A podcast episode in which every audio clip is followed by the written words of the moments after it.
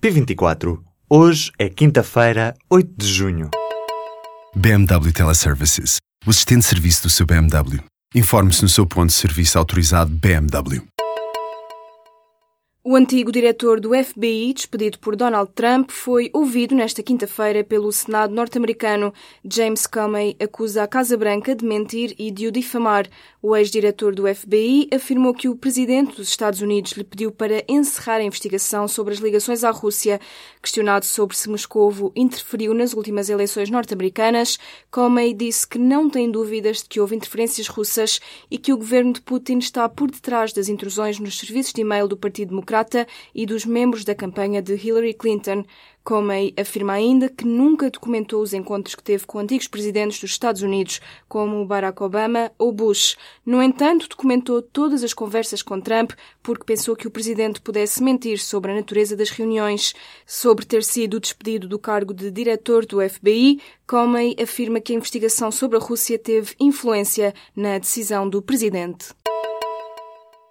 Debate quinzenal nesta quinta-feira no Parlamento, com um primeiro-ministro feliz com a política de educação deste governo. António Costa sentiu-se embaraçado com tantos elogios vindos do PS, mas à direita choveram críticas. Assunção Cristas discorda da imagem de tranquilidade na educação que Costa passa e diz que muitas das famílias com mais carências não receberam o dinheiro dos manuais e muitas das bolsas de doutoramento e pós-doutoramento não foram ainda pagas.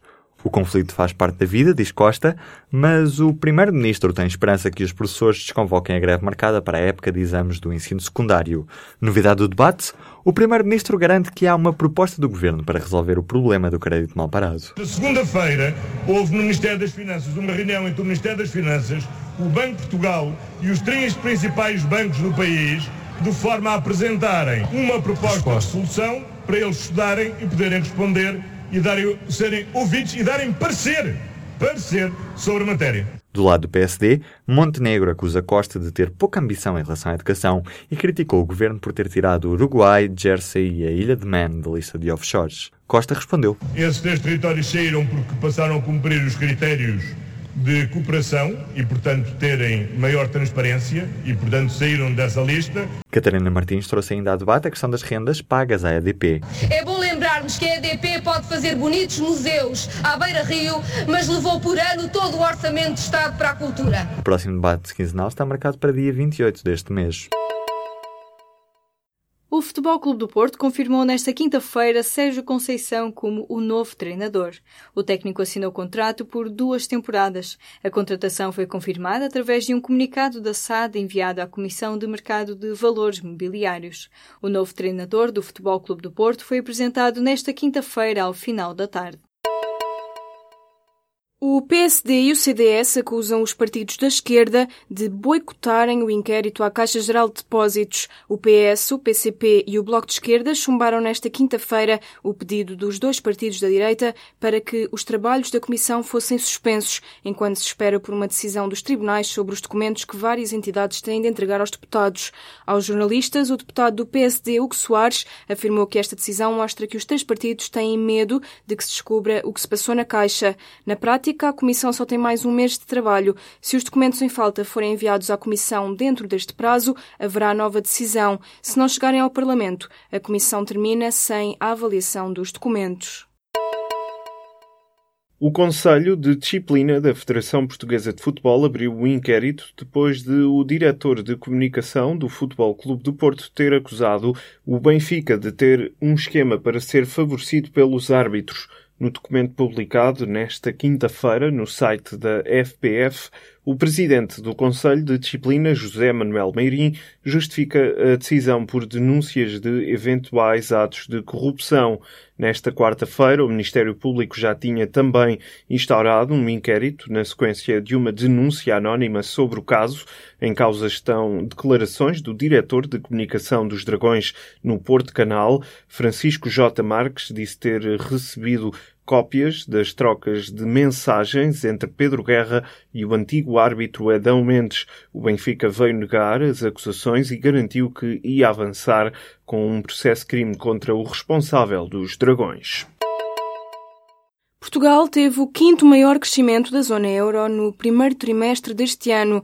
Os dados publicados nesta quinta-feira pelo Eurostat revelam que os países da zona euro cresceram 0,6% em relação aos três meses anteriores. O Gabinete de Estatística Europeu revê assim em alta a primeira estimativa, que apontava para um crescimento dos países da moeda única de 0,5%. Portugal foi o quinto país que mais cresceu na zona euro, atrás da Letónia, da Eslovénia, da Lituânia e da Finlândia Finlândia, que tiveram uma variação superior à do PIB português. Quase um ano depois do referendo que decidiu o Brexit, os britânicos votam nesta quinta-feira para escolher o primeiro-ministro que irá negociar a saída do Reino Unido da União Europeia. 47 milhões de eleitores são chamados às urnas. As sondagens mostram que o país está muito dividido. Conservadores e trabalhistas aproveitaram as últimas horas para trocar acusações. Theresa May aparece mais enfraquecida do que se previa. A primeira-ministra perdeu terreno para Corbyn nestas últimas semanas, marcadas por ataques terroristas em Manchester e em Londres. Os analistas apontam para um resultado que não será favorável aos conservadores. Podem vencer mas não deverão ter maioria absoluta. Este cenário é encarado como uma derrota para Theresa May, que queria uma vantagem parlamentar para negociar o Brexit com Bruxelas com maior margem. Os resultados devem ser conhecidos ao início da manhã de sexta-feira.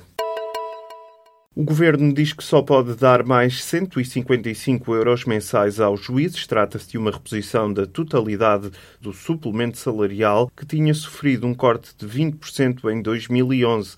Nesta quinta-feira, no Parlamento, a Ministra da Justiça admitiu que as alterações que o Governo consegue fazer ao sistema remuneratório dos magistrados podem ficar aquém das expectativas.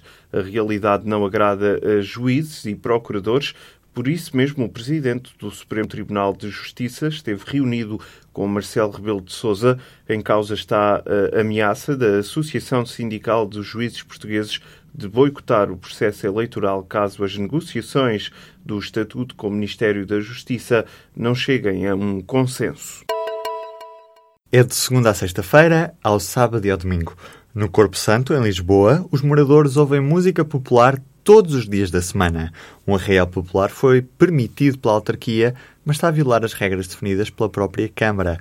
Os moradores estão desesperados porque há barulho até altas horas e já há quem pondere sair do centro da cidade enquanto durar a festa. E no Corpo Santo são 40 dias, sem pausas. A organização do Arraial do Corpo Santo está a cargo da empresa de eventos Royal, mas foi a Junta de Freguesia da Misericórdia que definiu o calendário e os horários de funcionamento. O arraial dura para lá da meia-noite durante a semana e nem à segunda e à terça para, como dita o regulamento. O Arraial Popular de Santo António está montado no Largo do Corpo Santo e é publicitado como o maior arraial de Lisboa. Por lá vão passar também nomes da música popular como Mónica Sintra, Ágata, Toy e Cátia Aveiro. Era apenas uma quinta em Bethel, em Nova York, mas transformou-se num dos cenários mais marcantes dos anos 60. Os terrenos onde se realizou o mítico Woodstock de 1969 foram integrados no Registro Nacional de Locais Históricos dos Estados Unidos. O governador de Nova York classificou o festival como um momento crucial, tanto na história de Nova York como na do país. Atualmente, o local que acolheu Woodstock é usado para atividades culturais e educativas, com o objetivo de preservar o espírito dos anos 60 os três dias de agosto que tornaram o festival no ícone máximo dos anos da contracultura hippie recebeu mais de 400 mil pessoas e passa agora a ser oficialmente histórico.